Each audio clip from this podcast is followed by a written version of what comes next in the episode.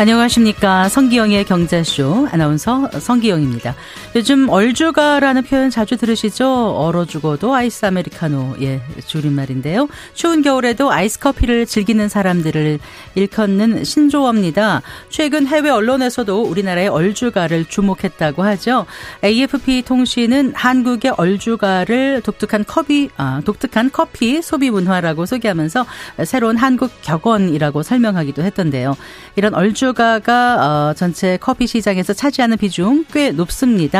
한 유명 커피 전문점에 따르면 국내 매장에서 4잔 중 3잔꼴로 아이스 음료가 판매되는데요. 월별로 보면 추위가 절정인 1월에도 57%로 절반이 넘고 2월에는 이보다 높은 64%나 됐습니다. 아, 우리나라에 얼주가들이 많은 이유가 뭐 고달픈 사회상 때문이다. 이런 분석도 있던데요. 먹고 살기 바쁘다 보니 뜨거운 커피를 여유롭게 즐기기보다는 차가운 커피를 후다닥 마시고 바로 일, 어, 일이나 공부를 한다는 거죠. 바쁜 일상에 시간 가는 줄 모르고 봤더니 오늘로 2023년이 딱 한 달 남았습니다. 이번 한 달만큼은 일상의 시계를 조금 늦추고 하루하루의 의미를 찾는 여유 가져보고 싶네요. 자, 성기영의 경제쇼 오늘 시간에는 어, 역대급 엔저로 일본 증시가 활황세를 보이고 있는 가운데 일본 주식 시장에 뛰어든 일학개미의 투자 성적표 살펴보고요. 어, 템플턴의 삶과 투자 철학을 간추린 책 월가의 영원한 스승 존 템플턴 함께 읽어보겠습니다. 오늘도 유튜브로도 함께합니다.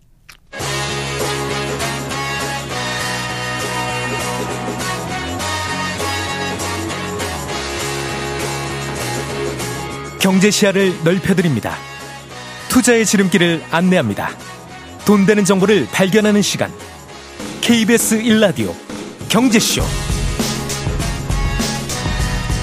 어, 먼저 오늘의 주요 경제 뉴스부터 정리해드리겠습니다. 경제 뉴스 브리핑 양영경 어, 헤럴드 경제 기자와 함께하겠습니다. 양 기자님 안녕하세요. 네, 안녕하세요. 아, 올해 11월 수출이 어, 지난해 같은 기간보다 늘어나면서 두 달 연속 어, 수출 플러스 기조가 이어졌다고요. 네, 우리나라의 11월 수출액은 558억 달러로 지난해 같은 달보다 7.8% 증가한 걸로 집계됐는데요. 월간 수출은 반도체와 대중국 수출 부진의 영향으로 작년 10월부터 지난 9월까지 12개월 연속으로 감소했는데 네. 10월 수출이 증가세로 돌아선 데 이어 11월 들어서 회복세가 한층 뚜렷해지고 있습니다. 올해 수출 규모도 꾸준히 증가하고 있는데요. 지난 1월에 463억 달러까지 떨어졌던 수출액은 추세적으로 늘어서 11월에는 연중 최고치를 기록했습니다.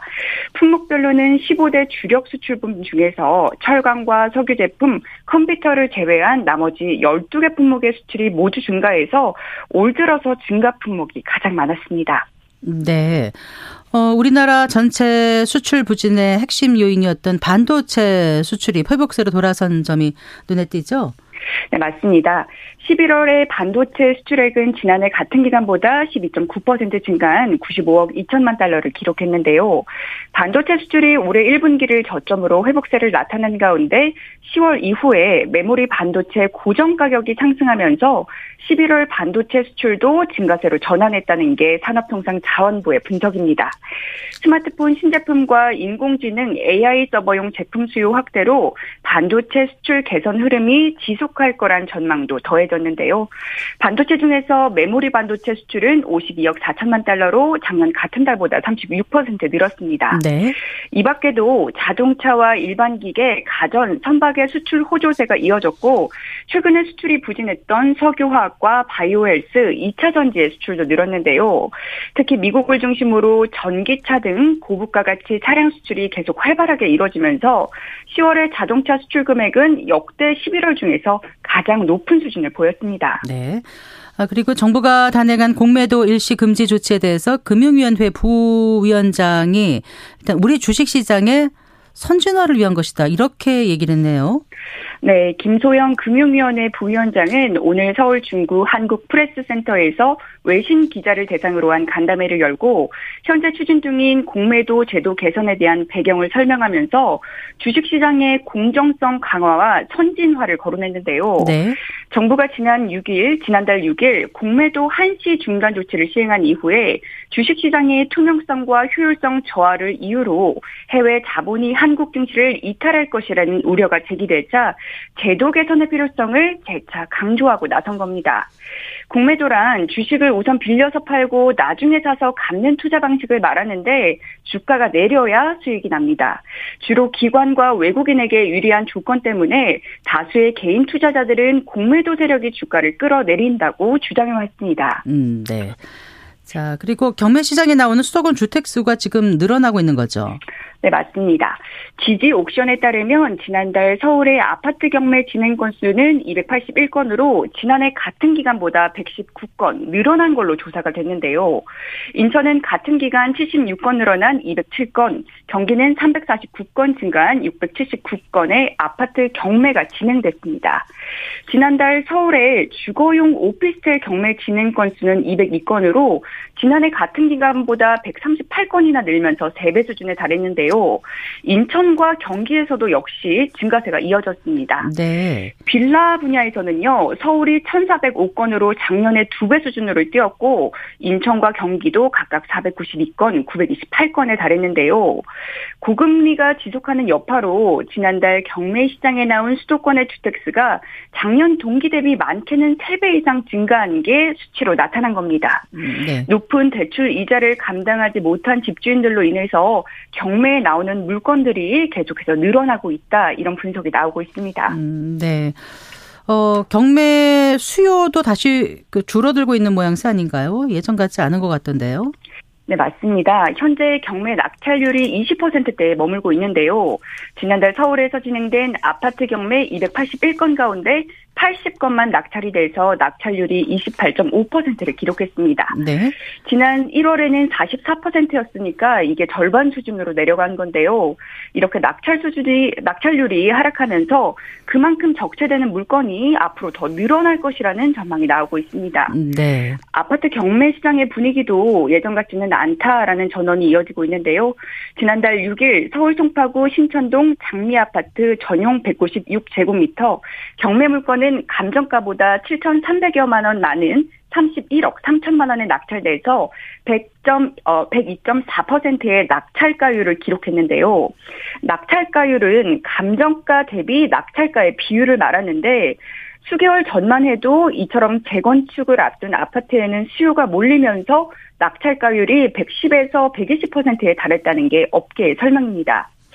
지지 옥션 측은 해당 물건은 재건축 이슈가 있다는 점을 고려할 때 낙찰가율이 생각보다 높지 않았다는 설명과 함께 네. 매수 심리가 약간 수그러들었다는 평가를 내놨습니다. 네. 예, 오늘도 잘 들었습니다. 고맙습니다. 네, 감사합니다. 어, 경제 뉴스 브리핑 헤럴드 경제 양영경 기자와 함께했습니다.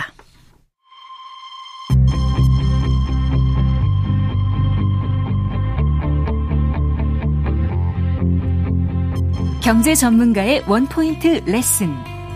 꼭 알아야 할 정보와 이슈를 알기 쉽게 풀어드립니다. 대한민국 경제 고수와 함께 투자의 맥을 짚는 KBS 일라디오 경제쇼. 진행의 성기영 아나운서입니다.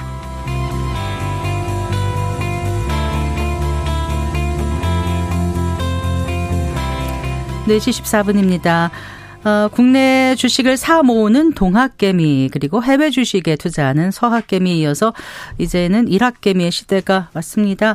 역대급 엔저의 일본 증시가 강세를 보이자 일본 주식에 투자하는 일학개미가 급증한 건데요. 일학개미의 투자 성적표가 궁금합니다. 어, 변정규 미즈호 은행 전무와 아, 함께하겠습니다. 어서 나오십시오. 안녕하세요. 네, 전무님께서는 지금 미주은행 서울지점 딜링룸 그룹장을 하고 계신 거죠. 네, 맞습니다. 네, dealing room에서는 어떤 일을 주로 하시는 거죠? 이제 dealing이라고 하는 건요 거래를 하는 겁니다. 네. deal이라는 게 이제 영어로 거래입니다. 이제 자금 관련 거래를 하는 거고요. 그 안에서 우리가 이제 환전을 하잖아요. 환전을 하고 그다음에 채권을 사고 여러 가지 뭐 금리나 단기 금리, 조달 금리, 그다음에 여러 가지 예, 금융 관련 거래를 하는 곳이라고 보면 됩니다. 네. 은행 안에서도 이렇게 유리로 막혀 있어요. 그렇군요. 네. 그 오늘 그 환율이 어떻게 마감이 됐죠? 오늘 좀 많이 올랐습니다. 네. 환율이 이제 그 어저께까지는 달러원 환율이 음. 1,300원 밑에서 밑이었죠. 이렇게 거래가 됐었어요.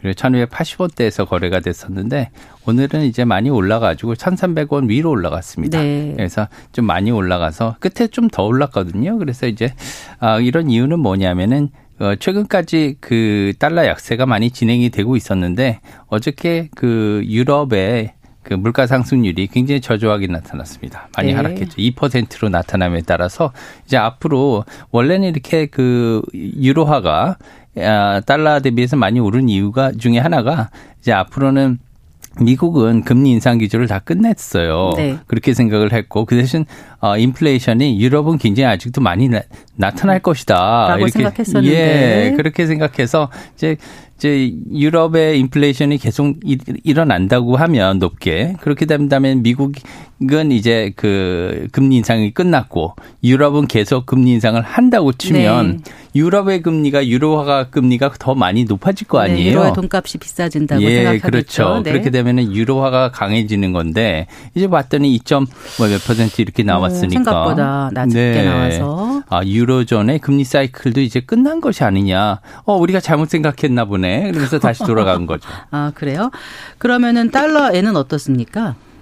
달러 엔 같은 경우는 지금 조금 이제 151엔대까지 올라갔었어요. 네네. 최근에 올라갔었는데 조금 이제 그 내려왔어요. 내려와서 이제 147엔대까지 이렇게 내려와서 146엔대를 목전에 두고 있었는데 어저께 이제 그 어, 유로, 유로존의 인플레이션 물가 상승률이 나타남에 따라서 조금 올라갔습니다. 지금 이제 147엔대 네. 후반대로 다시 올라간 상황이죠. 네. 이제 그 달러하고 또 엔화 그 환율을 여쭤본 게 이제 워낙 그 환율 전문가이신데다가 지금 오늘 우리 주제인 그 이제 일학개미 일본 주식에 투자하는 일학개미들을 이제 보려면 아무래도 환율이 중요한 것 같아서 제가 모두 음. 여쭤봤고요. 네. 지금 일본 증시 상황을 좀 짚어본다면은 어느 정도 지금 상승세를 타고 있는 거예요, 전문님? 아, 지금 이제 좀 많이 올라갔었죠. 올해 특히나 지금 그뭐 천, 니케이가 있습니다. 네. 일본에는 사실은 이게 요거부터 말씀을 드릴게요. 우리가 흔히 많이 이제 어 많이 그 듣고 보는 니케이 225라고 있어요. 네. 이게 이제 니케이 225인데요. 이게 이제 우리나라의 코스피 200 지수에 해당이 되는 겁니다. 그리고 우리 코스피 지수 있잖아요. 네. 코스피 지수는 어, 지수 전체 기업들 다 아우르는 거고요.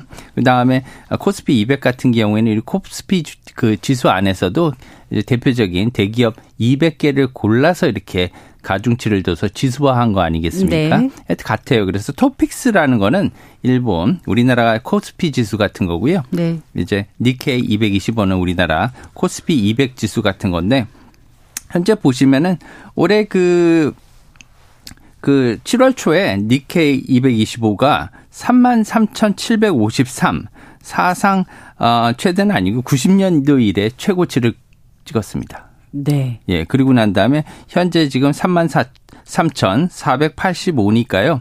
지금 계속해서 사상 최고치를 어, 그 90년대 이후에 최고치를 경신을 하고 있는 거죠. 네. 예. 요런 거, 이렇게 지금 올라가는 배경에는 사실은 한 네 가지 정도의 이슈가 있는데요. 원인이. 네. 아, 가장 중요한 거는 뭐냐, 워렌 버페트 취재를 했었잖아요. 예, 뭐 이런 것들이 뭐냐면 일본 경제에 대한 회복 기대감입니다. 네. 왜냐하면 일본 경제는 지금까지 뭐 잃어버린 20년, 30년 이렇게 많이 말씀을 하시는데 이렇게 이제 성장률이 둔화되는 성장이 없는 그런 나라, 임금 인상이 없는 나라 이렇게 인상이 인식이 됐었거든요. 음. 이것이 지금 조금 바뀌고 있. 있다, 바뀔 수 있다, 앞으로는 더 많이. 이러한 기대감이 있었던 겁니다. 네. 예, 지금 있는 거고요. 두 번째는 엔저예요. 네. 뭐냐면 주식을 살려고 하니까요. 굉장히 싼 거예요. 왜냐하면은 네. 지금 달러가 강하잖아요. 엔화에 비해서 많이 강해졌거든요. 네. 그러니까 달러 같은 1달러 가지고도 더 많은 어 주식을 살 수 있다. 이렇게 생각하시면 됩니다. 네. 그렇기 때문에 엔저 때문에 이렇게 됐었고 세 번째는 금리가 낮아요. 예. 그렇죠. 예, 금리가 낮기 때문에 쉽게 네. 빌릴 수가 있습니다. 일본 안에서도. 네. 그리고 네 번째는 좀 지정학적인 이유를 들 수가 있는데 이건 뭐냐면은 어 특히나 한국 쪽도 지금 좀 성장률이 좀 더딘 상태고요. 그리고 중국 같은 경우에는 지금 안 좋아 안 좋지 않습니까 경제가. 그러니까 중국 자금 같은 경우도 일본으로 많이 회귀한 것으로 볼 수가 있습니다. 네. 그 뭐 일본 경제에 대한 기대감 결국 이제 경제가 좋아지면 기업들이 좋아야 경제가 좋으니까 기업 가치가 반영되는 아까 말씀하신 니케이 225라든가 이런 게 오를 수밖에 없는 거지 않겠습니까? 그거 두 번째로 말씀하신 게 이제 엔저. 그러니까 엔화가 약세니까 더 많은 주식을 살 수 있다라고 하셨는데 지금 엔화 가치와 일본 주식 시장의 그 상관관계를 조금 더 설명을 해 주세요, 전무님. 네. 중 금리 그다음에 환율, 주식 굉장히 관련성이 높죠. 이렇게 간단하게 말씀을 드리면요. 가장 그 큰 영향이 있는 것은 뭐냐면 금리와 주가입니다. 네. 예, 금리와 주가는 항상 역의 관계를 갖고 있죠. 근데 그러면은 이렇게 금리가 초저금리인데 낮은데 금리가 아예 마이너스 정도로 낮은데요. 주가는 왜 안 올랐을까요? 이때까지. 그런 또 질문이 나올 그러네요. 수 있습니다. 네. 그죠. 금리는 예전부터 나왔는데 왜 지금 올라? 이렇게 생각할 수가 있죠. 최근에 주가 상승은 물가 상승에 기인하는 게 큽니다. 최근까지 일본의 어, CPI 물가 상승률은 굉장히 굉장히 낮았었어요. 네. 그렇죠? 그렇기 때문에 이 물가 상승률 2%를 달성하기 위한 것이 어 아베노믹스. 네. 어 일본 말로 이제 일본 중흥 정책이죠. 경제 중흥 정책의 가장 기본이었던 겁니다. 네. 근데 2%를 정말 못 달성을 했어요. 예. 힘들었는데 최근에 이제 코로나 이후에 양적 완화를 많이 했었죠. 일본만 돈을 갖다가 이렇게 넣었을 때는 어, 힘들었다. 근데 유럽도 그렇고 유럽 중앙은행 미국의 연준 네. 돈을 갖다 이렇게 많이 퍼보니까 이제 다 같이 이제 돈이 너무 많이 들어보다 보니까 약간 공중부양식으로 이렇게 뜬 거예요. 그래서 어 지금 소비자 물가가 성장률이 어, 소비자 물가 지수가 한때는 뭐 도쿄가 4%까지도 이렇게 네. 연평균 이렇게 어, 올라가기도 했었고요. 최근에 이제 3% 정도로 내려오긴 했지만 이건 굉장히 높은 수치입니다. 네. 성장률이 사실은 인플레이션에 기인하는 면도 있거든요. 그렇기 때문에 이렇게 물가 상승률이 오르니까 아 일본도 물가가 오를 수가 있구나. 그럼 앞으로 소득도 오를 수 있고 그러면 이게 선순환이 돼서 나중에 경기가 순환이 되면 경기가 좋아지면 주가가 오르겠구나. 네. 이러한 상황에서 기인하는 그런 기대감이 있습니다. 반면에 또 하나 생각해야 될 거는 뭐냐면은 환율 문제도 들 수가 있어요. 뭐냐 환율과 그다음에 이러한 주가는 또한 어, 다 여러 가지 미묘한 관계가 있습니다. 왜냐하면 처음에 살 때는 좋아요. 싸니까. 네. 왜냐하면은 N점에는 처음에 사면 좋은데요. 계속해서 더더욱 N저가 되면 좋겠습니까? 안 아닌 거죠. 네. 안 좋죠. 네. 자기 투자 자산이 N화로 돼 있는데 네. N화 자산이 계속 싸지면은 좋아할 사람이 없습니다. 네. 계속 싸지면은요.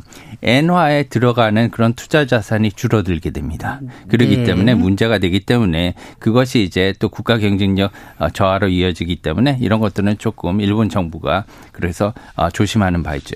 네.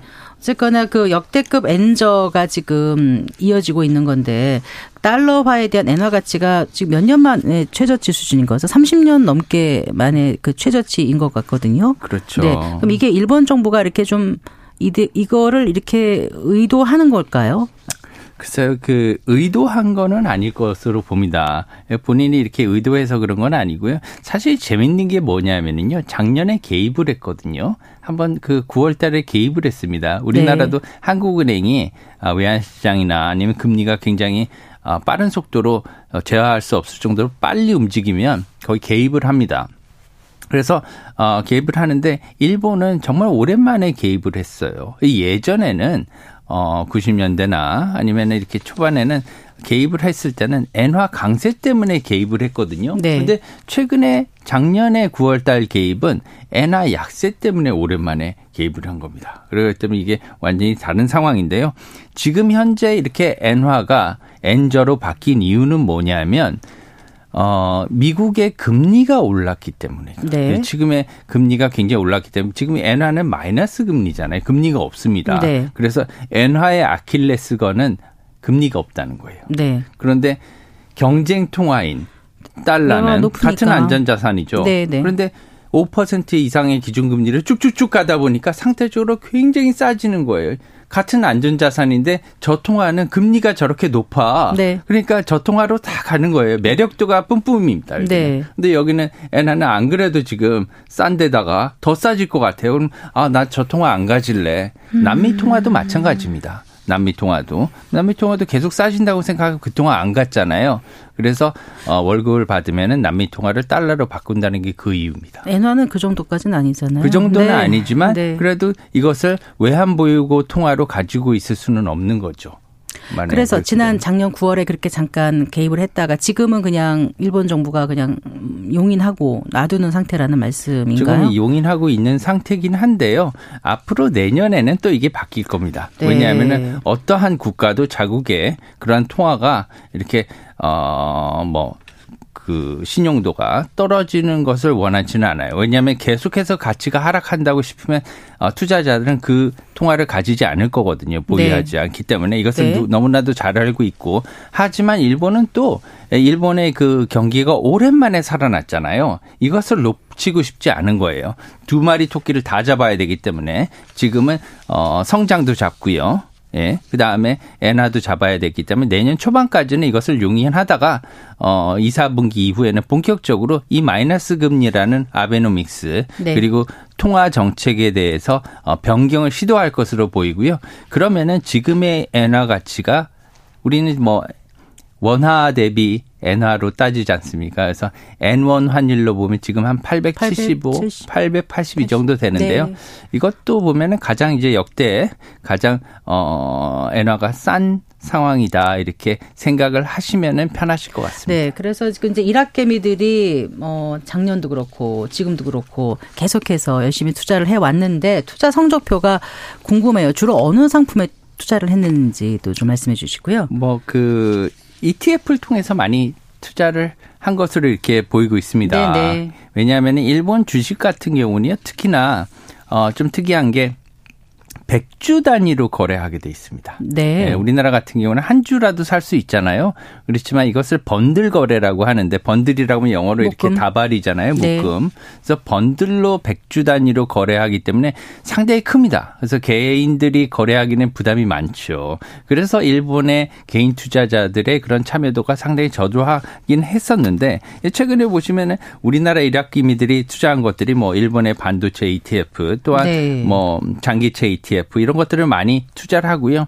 그리고 주식 같은 경우에도 어, 큰 규모로 매수하는 것도 많이 보입니다. 일본에는 유명한 회사들이 많이 있죠. 뭐 우리가 알고 있는 자동차 토요타도 있고요. 네네. 네. 그리고 대표적으로 본다면 뭐 그 우리나라 삼성전자 그리고 반도체 회사 TSMC, 인텔 같은데 장비를 공급하는 도쿄 일렉트론이라는 유명한 회사도 있습니다. 네네. 네. 또 세계에서 가장 로봇 산업용 로봇을 어 첨단 산업용 로봇을 제조하는 뭐 화낙 같은 회사도 있고요. 그리고 반도체 후 공정에서 최고의 기술력을 갖고 있는 뭐 어드반테스트 이런 우리가 사실 생소하긴 하지만 우리와 뭐 어떻게 보면은 뗄래와 뗄 수 없는 우리의 비즈니스와 그런 관계에 있는 공생 관계에 있는 그러한 기업들이 굉장히 많기 때문에 네. 우리로서도 사실은 어 투자도 투자지만 공부할 수 있는 네. 어 일본을 제대로 알 수 있는 그런 기회이기도 합니다. 네. 그래서 주로 ETF로 많이 했고 지금 말씀하신 뭐 환학이나 이런 것도 올해 일학개미들의 순매수 상위 10위 안에 들을 정도로 어 관심을 많이 갖고 있는 것 같은데 실제로 수익률은 어느 정도 될까요? 수익률은 지금 보시면 대부분 그 주식들은요 한 10% 이상 뭐 마이너스 난 것들도 있긴 있지만 예외적으로 대부분은 한 10% 이상 난 것으로 이렇게 보입니다 평균적으로 게다가 어, 워렌 버펫이 투자한 어, 상사주, 네. 상사주 같은 경우에는 뭐 30% 이상의 그런 수익률을 연평균 수익률을 낸 것으로 이렇게 알고 있는데요. 그에 비해서 워렌 버펫이 돈을 많이 벌었다 투자해서 이렇게만 보기도 좀 힘든 게 뭐냐면요.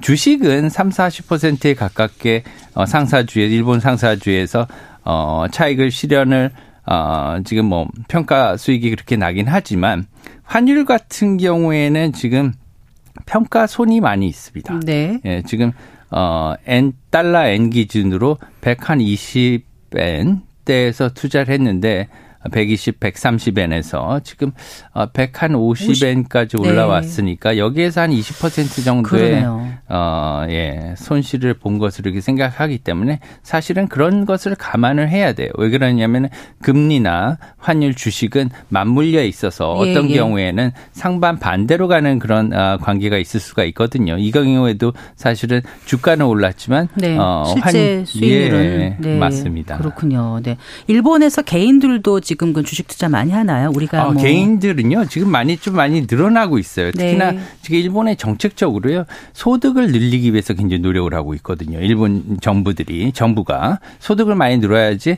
지금 이제 그 소비가 늘어서 소비가 늘어야지 경제 성장이 이루어지거든요. 그런 것들을 많이 지금 대기업하고 기업들하고 정부에서 주문을 하고 있고요. 네. 두 번째는 뭐냐면은 일본에서도 그 변화 변화가요. 정부뿐만 아니라 개인들도 변하고 있어요. 뭐냐면 주식 투자를 이제 하고 있다는 겁니다. 아. 그래서 니사 계좌라는 걸 새로 만들었는데요. 이게 뭐냐면 젊은 층 사이에서 우리나라와 같이 이제 적립식 펀드를 네네.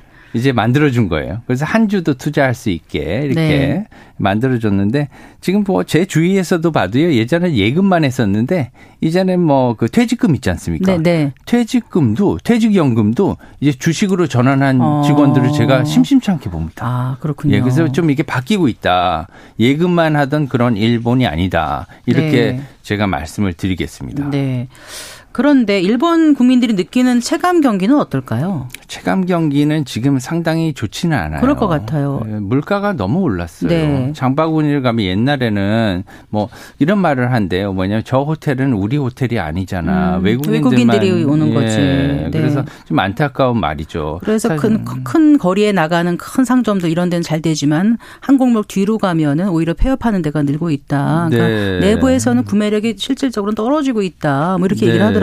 실질 구매력이 많이 떨어진 거죠. 왜냐하면 이- 임금은 안 올랐는데 네네. 물가만 많이 올랐고요. 그렇기 때문에 내년에도 사실은 물가가 지금 계속 오를 것으로 생각하고 있거든요. 네. 그래서 물가를 계속 올리는 것도 사실은 이 일본 은행의 목표 중에 하나이기 때문에 계속 올릴 거고. 근데 이거 올리는 건 좋은데 인플레이션이 올라가는 거는 그게 목표니까요. 올라가는 좋은데 소득도 같이 올라가야 되지 그렇죠. 않겠습니까? 네. 안 그러면 가난해지잖아요. 그래서 지금 지지율이 낮은 겁니다. 그렇죠. 20%.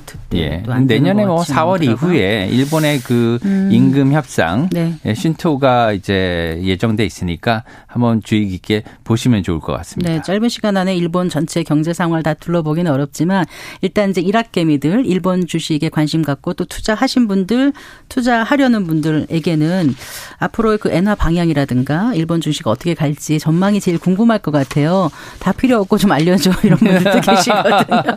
그렇죠. 어떻게 이게 전망해 제일- 주시겠, 제일? 궁금하시겠죠. 네. 기본적으로는 내년에는요, 일본의 증시가 오를 것인가 내릴 것이냐 본- 보면은 오르긴 오를 겁니다. 오를 건데 다른 나라에 비해서 많이 오를 것이냐 그렇지는 않다고 봐요. 왜 그러냐면 일본은 지금 어, 통화 정책이 다릅니다. 다른 나라랑 우리나라는 지금 긴축을 하고 있잖아요. 네. 그리고 유럽도 긴축에 들었습니다. 미국은 긴축을 오랫동안 지금 하고 있죠. 계속 쪼고 있지 않습니까? 유동성도 어, 흡수하고. 받아- 흡수하고 있고 그다음 금리도 지금 어, 올리고 있고요. 근데 일본은 금리는 뭐 어차피 마이너스니까 더 뭐 내릴 수는 음, 없고 더 어디를 내려요? 네. 그러니까요. 네. 없으니까 지금 네. 그냥 가지고 있고요. 그렇지만 지금 유동성을 계속 살포를 하고 있거든요. 그렇기 때문에 긴축이 아닙니다. 네. 지금 양적 완화를 하고 있기 때문에 내년에 만약에 긴축 모드로 들어간다면은 오르긴 오르지만 상대적으로 다른 나라에 비해서 오르는 폭은 네. 한10% 정도 내외로 이렇게 보고 있습니다. 네. 그러면 어떤 쪽에 관심을 가지면 좋을까요? 그냥 평탄하게 ETF 쪽으로 그냥 하는 게 좋은가요? 아니면 글쎄요. 그 왜냐면 아까 말씀드렸듯이 환율 같은 경우에는 지금 내년에는 어 통화 정책 변경에 따라서 어 달러 엔 환율로 본다면 한 140원 140엔대 밑으로 이렇게 내려갈 가능성도 있다고 봅니다. 특히나 2월 달에 어 트럼프 행정부가 이제 들어 뭐 조금 그 뭐 당선 가능성이 높아지면 시장에 큰 영향을 줄 것으로 봐요. 네. 그렇게 되면 이제 트럼프 행정부 같은 경우는 과거에도 어, 환율에 굉장히 민감했거든요. 그러고 압력을 많이 행사한 대통령으로 유명합니다. 네. 그렇기 때문에 우리나라도 그때 이제 원화에 대해서 굉장히 압력을 많이 넣었잖아요. 그래서 뭐 절상 압력을 많이 넣었기 때문에 일본의 엔화에 대해서도 절상 압력이 들어갈 것이다 이렇게 예상하면 네. 엔화가 달러 엔이 조금 더 생각보다 떨어질 수 있다 이렇게 보고요. 네. 주가 지수 같은 경우에는 한 10% 정도의 상승률 이 정도를 보면 될 것 같습니다. 음, 네. 어쨌거나 요즘 같은 시기에는 자본의 조달 비용이 높아가지고 뭔가 투자할 때 참 조심하셔야 되겠다는 생각은 들어요. 맞습니다. 네. 예, 잘 들었습니다. 네, 고맙습니다. 감사합니다. 네, 감사합니다. 네, 변정규 미주은행의 전무와 함께했습니다.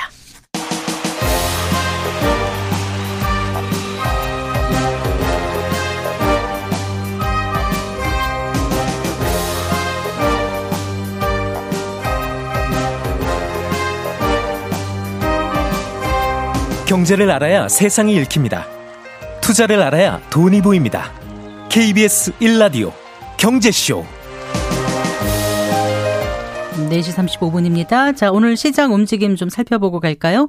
유한타증권의 박진희 부장입니다. 안녕하세요. 네, 안녕하세요. 네, 오늘 시장이 좀 좋지 않았죠? 어땠나요? 네, 맞습니다. 어제도 말씀드렸다시피 어제 월말 맞아가지고 강하게 종가에 좀 매수세가 들어온 것 때문에 오늘 좀 시장에 좀 매물이 많이 나왔던 것으로 보여지고 있습니다. 지금 거래소 시장 같은 경우는 오늘 30포인트 넘게 좀 하락을 했습니다. 30.28포인트 하락한 2,505 0.01포인트에 마감을 했고요. 네. 코스닥도 827.24포인트 마이너스 4.44포인트로 마감을 했습니다. 오늘 장 흐름 보신다라면은 개인들이 좀 상당히 좀 많이 매수를 했습니다. 네. 거래소 같은 경우는 5,600억 정도 매수를 했고요. 코스닥에는 한 2천억대 매수를 한 것으로 보여지고 있습니다. 반면에 외국인과 기관은 시장을 양시장 모두 매도를 했고요. 특히 기관이 거래소에서 매도가 상당히 좀 컸었는데요. 외국인의 좀 선물 매도가 그 부분을 조금 프로그램 매도로 좀 일으킨 것으로 보여지고 있습니다. 네. 전체적으로 놓고 본다라면 환율은 또 오늘 많이 좀 반등을 했습니다. 지금 1,305원점 80 5원점 80점. 어제 대비해서 15원 80점 올랐습니다. 네네. 네. 상당히 급등한 모습 보실 수가 있겠는데요. 어제 미국 시장에서 미 국채 금리가 상당히 좀 강하게 올라오고요. 이런 부분들이 조금 반영을 했고요. 국내 국채 금리 같은 경우는 3년물, 10년물 모두 다 어제와 동일하게 좀 마감이 된 상황이고요. 네. 시장 전체적으로는 아까 말씀해 주신 대로 상당히 좀 시장에서 최근에 많이 올랐던 종목들 위주로 로봇과 반도체 일부 뭐 이런 쪽들 그다음에 어제 올랐던 2차 전지 뭐 이런 쪽들이 좀 많이 하락을 했습니다. 음, 특징 업종 조금 더 살펴본다면은요. 네, 오늘 뭐 특징 업종이라고 한다라면은 아까 말씀드렸던 대로 어제 좀 많이 올랐던 2차 전지 관련 네. 대형주들이 좀 많이 빠졌는데요. 그 핵심은 이제 LG 에너지 솔루션입니다. 네. LG 에너지 솔루션 많이 빠졌는데요. 5.72% 뭐, 빠졌네요. 네, 네, 맞습니다. 예. 이제 같이 이제 미국에서 하기로 했던 이제 GM이 야 너네만 혼자 이제 IRA로 인해서 수익 많이 볼 거냐 음. 그것 때문에 좀 수익 본 거 우리랑 쉐어해 이런 식으로 좀 나오니까 네. 이제 LG 에너지 솔루션의 이제 수익이 줄어들 것에 대한 우려감 때문에 하락을 했고요. 그러다 보니 다른 셀 업체들도 같은 경우도 어 다른 기업들도 그렇게 좀 요구할 가능성이 생기잖아요. 아. 그러다 보니까 다른 이제 대형 셀 업체들도 SK 이노베이션이라든지 삼성 SDI도 많이 하락하는 좀 모습이 나타났고요. 반면에 상승한 섹터에서 가장 많이 오른 섹터는 방산입니다. 네네. 우리나라 방산주들이 상당히 좀 좋았고 방산 기업들이 실적도 올해 뭐 작년 계속 좋았었는데요.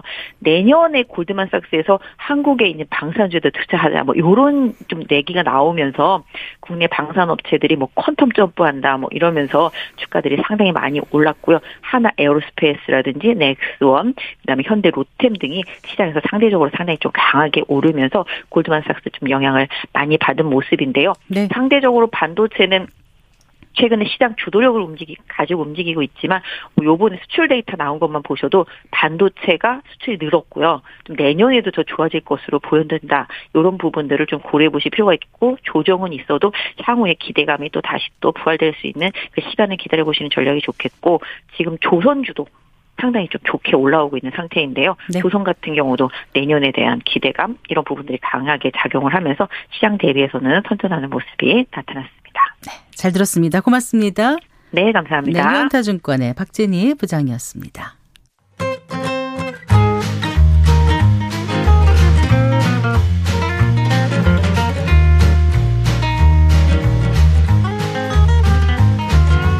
경제 맛집 투자 핫플 지금은 돈 벌기 딱 좋은 시간.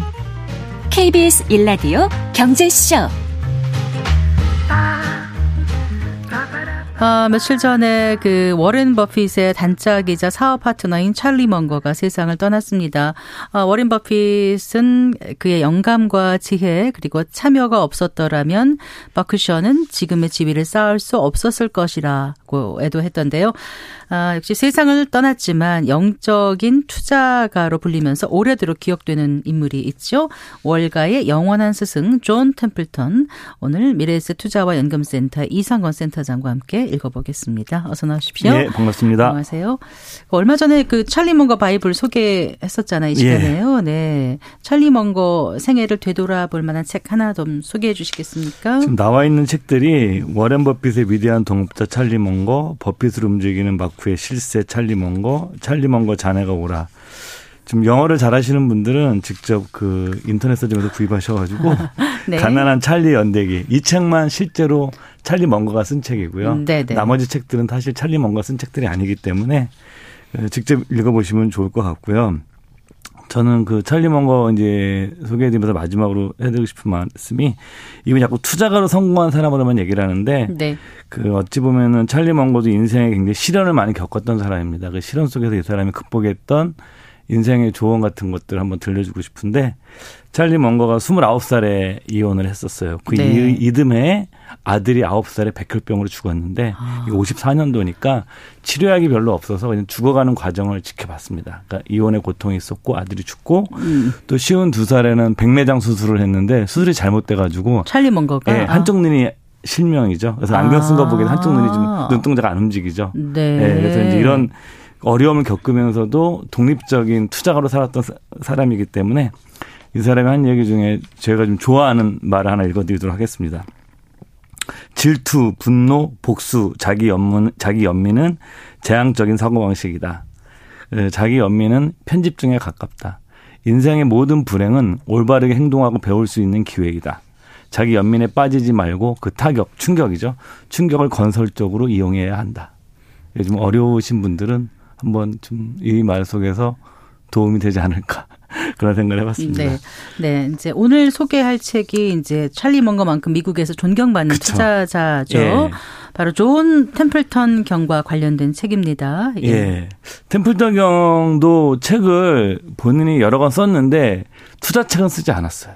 이 사람보다 행복한 삶, 성공적인 삶, 이런 삶에 대한 올바른 태도를 사람들한테 알려주는 것을 더 중시 여겼던 사람이에요. 그래서 뭐 국내 나와 있는 책이 행복론, 네. 성공론, 템플턴 플랜 이런 책들이고요. 투자에 관한 책은 다른 사람들이 템플턴 경의 투자 철학을 분석해서 쓴 책이고 오늘 여러분들에게 소개해드릴 월가의 영원한 스승 존 템플턴도 이 독일의 저널리스트들이 아, 쓴 책입니다. 그래서 뭐 네. 굉장히 얇고 요약이 잘 돼 있는 책이라 뭐 두껍게 읽지 않으면서도 존 템플턴 경의 투자 철학과 삶을 좀 빠르게 이해하시고 싶은 분들 읽으시면 도움이 될 것 같아요. 네, 미국에서 태어났잖아요. 그렇습니다. 그리고 영국 예. 옥스퍼드에서도 공부했던 걸로 아는데. 예, 로즈. 장학생 출신이죠. 예. 그, 그 수재들이 간다. 그러니까요. 예. 그런데 독일의 기자들이 이 책을 썼네요. 예. 자, 그, 템, 존 템플턴 경에 대해서 간단히 일단 좀 소개를 해 주신다면. 예. 오, 경이 붙네. 예, 네? 맞습니다. 이, 게 기사 자기 아닌가요? 그렇죠. 영국 영어로부터 그 뛰어난 자선 사업가, 고매한 인격, 이거로 이제 기사 자기를 받았던 유일한 펀드 매니저죠. 뭐 이후에 또 많이 사람들이 받긴 했었지만 네. 템플턴 경이 받아서 굉장히 화제가 됐었고 또 유명한 게 템플턴 재단을 만들어서 이분이 독실한 기독교인이거든요. 그 굉장히 청교도주의적인 그 신앙관을 갖고 있는 분이신데 이분이 이제 종교계의 노벨상이라는 템플턴 상을 제정했고 우리나라 영락교회를 설립하신 한경직 목사님이 네. 이 상의 수혜자입니다. 그리고 네. 유명한 건 뭐 두 번째로 당연히 이제 펀드를 운영했습니다. 흔히 얘기하는 우리가 뭐 주식형 펀드를 운영한 거죠. 제일 유명한 게 템플턴 그로스 펀드가 시그니처 펀드라고 해서 그 대표 펀드라고 표현을 쓰는데 네. 이게 38년간 연평균 15.36%였었으니까 그 연평균. 예, 예. 그러니까 네. 대략 5년에 한 번씩 돈이 두 배가 됐죠. 투자하신 분들. 그러니까 처음에 템플턴 그로스 사를 설립을 한 거죠. 예, 템플턴 자기 이름을 딴 회사를 네. 설립해서 템플턴 그로스라는 펀드를 운영한 거죠. 아, 이름을 딴 회사를 설립하고 이름을, 딴 펀드도 펀드를 운영, 펀드도 운영한 만들어서 운용을 했는데 30 8년 간, 간 예. 연평균 15.36%. 아, 그래요? 예. 네. 사실 굉장히 대단한 수익인데 우리 많은 분들이 막 두 배, 세 배 쉽게 생각하시는데 여러분들의 자산을 연평균 10% 이상으로 복리를 불릴 수 있으면 언젠가 어마어마한. 반드시 부자가 됩니다. 굉장히 큰 부자가 됩니다. 예. 네, 그리고 복리의 마법이라는 거는 예. 정말 상상 못할 정도로 크더라고요. 네. 그리고 또 이분이 되게 그, 인, 그 존경받는 것 중에 하나 역발상 투자의 대가. 남들이 두려워할 때 투자를 하고 역발상 투자를 미국에서 처음으로 글로벌 투자를 확대한 겁니다. 60년대부터 해외 투자를 한 거예요. 당시 미국 사람들이 거의 해외 투자하지 않을 때 네. 일본에도 투자하고 한국에도 투자했었죠. 그 유명한 게 98년도 1월 2일 날 외환위기가 발발하고 나서 얼마 안 됐을 때 네. 이때 이분이 역발상 투자가죠. 가장 어두운 국가, 어두운 나라에 투자해야 된다. 그래서 한국에 투자를 하면서 그때, 그때 얼마나 투자를 했어요? 제가 알기로는 개인 돈으로 개인 100, 돈으로 예, 138억. 왜냐면 은퇴했을 때거든요. 거기 아, 이분이. 그렇군요. 138억을 투자했는데 삼성전자, 한전, 뭐 SK텔레콤 이런 주식을 샀었고요. 그 당시 한국 종합주가지수 코스피 지수가 376.3이었습니다. 그러니까 거의 우리가 얘기하는 최바닥. 네. 예, 그때 한국 주식에 탔던 것도 그 당시 굉장히 화제가 됐었죠. 투자에서 언제 회수했다는 거는 나와 있지 않죠. 예, 네. 그거는 나와 있지 않아요. 네. 예. 이그 존 템플턴이 1912년생인가 그런 것 같은데요. 예, 예, 예. 네, 2008년에 작고했고요. 예, 맞습니다. 네, 그러면 네, 그 외환위기 때 해서 그 전에 아마 그 수익을 어느 정도 냈었는지 좀 궁금한데 예. 어쨌거나 이 책을 보면은 투자뿐만이 아니라 이제 존 템플턴 경의 삶의 철학에 대해서 예. 자세히 소개해 놓고 있다고 들었거든요. 어떤 내용이 가장 눈에 띄던가요? 예, 세 가지 정도를 좀 소개해 드리고 싶은데 첫 번째는 검약, 절약의 검약. 정신이죠. 이분은 결혼하고 나서 20년 동안 자기 소득의 50% 저축의 규칙을 정하고 부인과 20년간 그한 번도 어기지 않고 지켰어요. 소득의 50%. 월급의 반을 저축하자. 네. 그러니까 수입에. 그리고 자동차를 모두 중고차만 샀었고요. 그러니까 존 템플턴 경이 어느 정도 부자가 된 다음에도 처음에 구입한 다섯 대는 모두 다 중고차였었고 네. 200달러가 넘어가는 조금 가격이 넘어가는 자동차 뭐 옛날 얘기니까 이 사람이 25만 달러 재산이 25만 달러가 넘어간 다음에 조금 비싼 차를 산 거로 유명하고요. 그래서 존 템플턴 경은 가장 중요한 건 그 일단은 그 절약의 정신을 굉장히 강조하고 본인이 평생 그거를 지켰던 사람으로 유명합니다. 두 번째가 이제 평생 공부하는 학습자의 삶. 네. 이런 질문을 받아요. 어떻게 살면 성공할 수 있느냐. 이거에 대해서 존 템플턴 경의 대답을 이랬습니다. 자기 자신을 살아있는 도서관으로 만들어라. 나를 살아있는 도서관으로 네, 만들어라. 예. 네. 그러니까 어. 뭐냐면 신문이든 책이든 항상 손에서 놓아서는 안 된다라는 거예요. 그 본인도 평생 이런 학습자로 살았고 그 찰리 먼거도 그 유명한 그 학습자거든요. 네, 그러니까 이들이 네. 중요한 게 뭐냐면 템플턴 경이나 찰리 먼거가 하는 얘기의 공통점이 뭐냐면 성공적인 인생을 살려고 하는 사람들은 배워야 된다는 겁니다. 그러니까 워렌 버핏이든 찰리 먼거든 일단 아침에 일어나서 독서도 하고 신문, 신문 보고 다 보고 뭐 이런 이런다면서요. 예, 그리고 또 중요한 거는 다른 사람에게 배우는 것도 중요하다. 네, 네. 그러니까 책으로 배우는 것도 중요하지만 다른 사람을 배워야 되는데 존 템플턴 경 얘기입니다. 현명한 사람은 자신의 실수를 통해서 배우지만 더 현명한 사람은 다른 사람의 실수를 통해서도 배운다. 와, 와닿네요. 예. 그러니까 남의 다른, 실수를 보고 난 예. 저렇게 하지 말, 말아야. 되겠다. 굉장히 중요하죠. 이 얘기도 찰리 멍거도 비슷한 얘기를 했었어요. 네. 그러니까 이들은 뭐냐면은 더 멍, 잘할, 잘하는 것보다 멍청한 짓을 하지 않는 게 더 중요하다는 거예요. 네, 학습을 통해서. 네. 그다음에 세 번째가 뭐 또 이 얘기도 합니다. 이것도 한번 읽어드릴 텐데 가장 성공한 사람과 그렇지 못한 사람과의 차이는 한 시간 더 책을 읽거나 한 시간 더 교육을 받거나 한 시간 더 공부를 한 차이밖에 없다. 아. 이 한 시간이 운명을 바꾼다. 이게 이제 존 템플턴 경의 얘기고요. 네, 세 번째가 이제 확실한 투자의 목표. 투자를 할 땐 그 템플턴 존 템플턴 경이 정의한 투자의 목표는 이겁니다. 투자 목표는 세후 복리 수익률의 극대화에 있다. 세후의 복리 수익을 얼마나 내느냐가 극대화하느냐. 가장 중요하다. 그러니까 우리가 단기간에 내가 돈을 얼마를 버는 게 아니라 장기적으로 세후 복리 수익률을 내가 그 높이려고 하는 것이 네. 투자의 진정한 목표다. 네. 이런 얘기를 했죠. 그러니까, 그러니까 검약, 학습, 장기적 관점에서의 복리. 네. 예. 참 어떻게 보면 아주 기본 원칙인 것 같기도 한데 예. 이걸 지키기가 그렇게 쉽지가 않잖아요. 그렇죠. 삶 속에서 예. 실천하기가. 예. 어, 그러면 이 템플턴 경회 같은 경우는 경 같은 경우는 그 장기 투자를 원칙으로 했다고 알려져 있죠. 네. 근데 그 장기 투자가 도대체 어느 정도 기간을 말하는지가 궁금해요. 이게 많은 분들이 워렌 버핏의 얘기를 좀 약간 왜곡되게 들으셨던 것 같아요. 약간 착각해서. 예를 들면 버핏이 그런 얘기 해야 되거든요.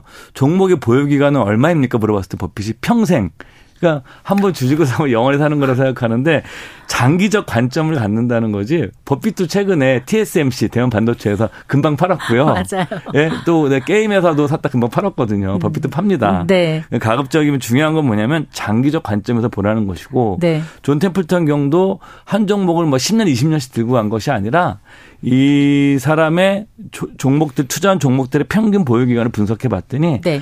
한 평균 4년에서 5년 정도 보유했다고 아. 그렇군요. 그러니까 뭐냐면 우리가 내가 투자를 할 때 최소한 3년 이상의 시간을 두고 3년 후에 좋아질 것을 고르라는 관점에서 여러분들의 접근, 접근하셨으면 좋고요. 이존 템플턴 경우는 단기 투자, 그러니까 뭐 내일 당장 주가가 오르길 바라는 것은 주식 투자가 아니라 카지노와 같다라고 이제 일가를 했습니다. 네. 제가 그 말을 읽어드릴 텐데 네. 주식 주식 시장은 카지노가 아니다. 주가가 1, 2포인트 변동할 때마다 주식을 팔아치우거나 사들인다면 혹은 공매도를 하거나 옵션 또는 선물을 한다면 당신에게 주식시장은 카지노인 것이다. 대부분의 도박꾼은 자신이 언제 얼마를 잃게 될지를 모르고 있다. 가슴이 뜨끔한 분들 꽤 계실 거예요. 네. 자, 그렇다면 템플턴 경이 주식을 고르는 어떤 나름의 기준 이런 것도 책에 설명이 돼 있습니까? 예.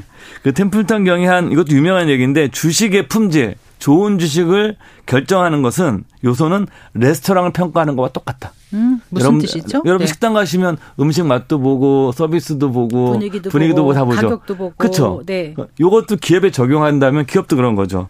이 기업이 얼마나 어, 성장성이 좋느냐, 그 다음에 뭐냐면 경영질이 얼마나 후, 우수하냐, 제, 좋은 재무 구조를 가지고 있느냐, 그다음 확고하게 내린 뿌리 내린 브랜드를 가지고 있는 우리가 다 알고 있는 것들이에요. 우리가 아 좋은 기업은 재무 구조도 좋고 고객 관리도 잘하고 그 다음에 성장도 하고, 네. 그러니까 이런 기준을 갖고 분석하는 것이 중요하다라고 얘기를 하고 있죠. 그리고 또 재미난 것 중에 하나는 그 존 템플턴 경의 그 투자 철학을 그 압축하는 표현 중에 하나가 비관론 최고조의 법칙이라는 게 있습니다. 그게 뭐예요? 그러니까 주- 시장에 비관론이 제일 가득할 때 주식을 사야 된다는 얘기인데 존 템플턴 경이 주로 종목을 발굴할 때 가장 자주 썼던 방법 중에 하나가 지난 지난 5년 동안 죽을 쒔던 주식들을 찾아내는 겁니다. 네. 올해 5년 동안 오른 것이 아니라 네. 5년 동안 형편없이 가격이 떨어진 것들. 네. 그러면서 이 기업이 5년간 떨어진 이유가 기업 실적이 나빠서가 아니라 시장의 오해나 네. 아니면 시장의 착각에 의해서 5년 동안 오르지 않은 제대로 종목, 평가받지 못했던 못한 종목들에 투자하는 걸 굉장히 좋아했었습니다. 아. 그래서 이런 또 답변도 하죠. 그 올바른 질문은 최고의 투자인 곳이 어딘가 이렇게 물어봐서는 안 된다. 네. 지금 최악인 곳이 어딘가를 물어봐야 된다. 아, 그래요? 예, 역발상이네요. 이런 얘기도 있었죠. 네.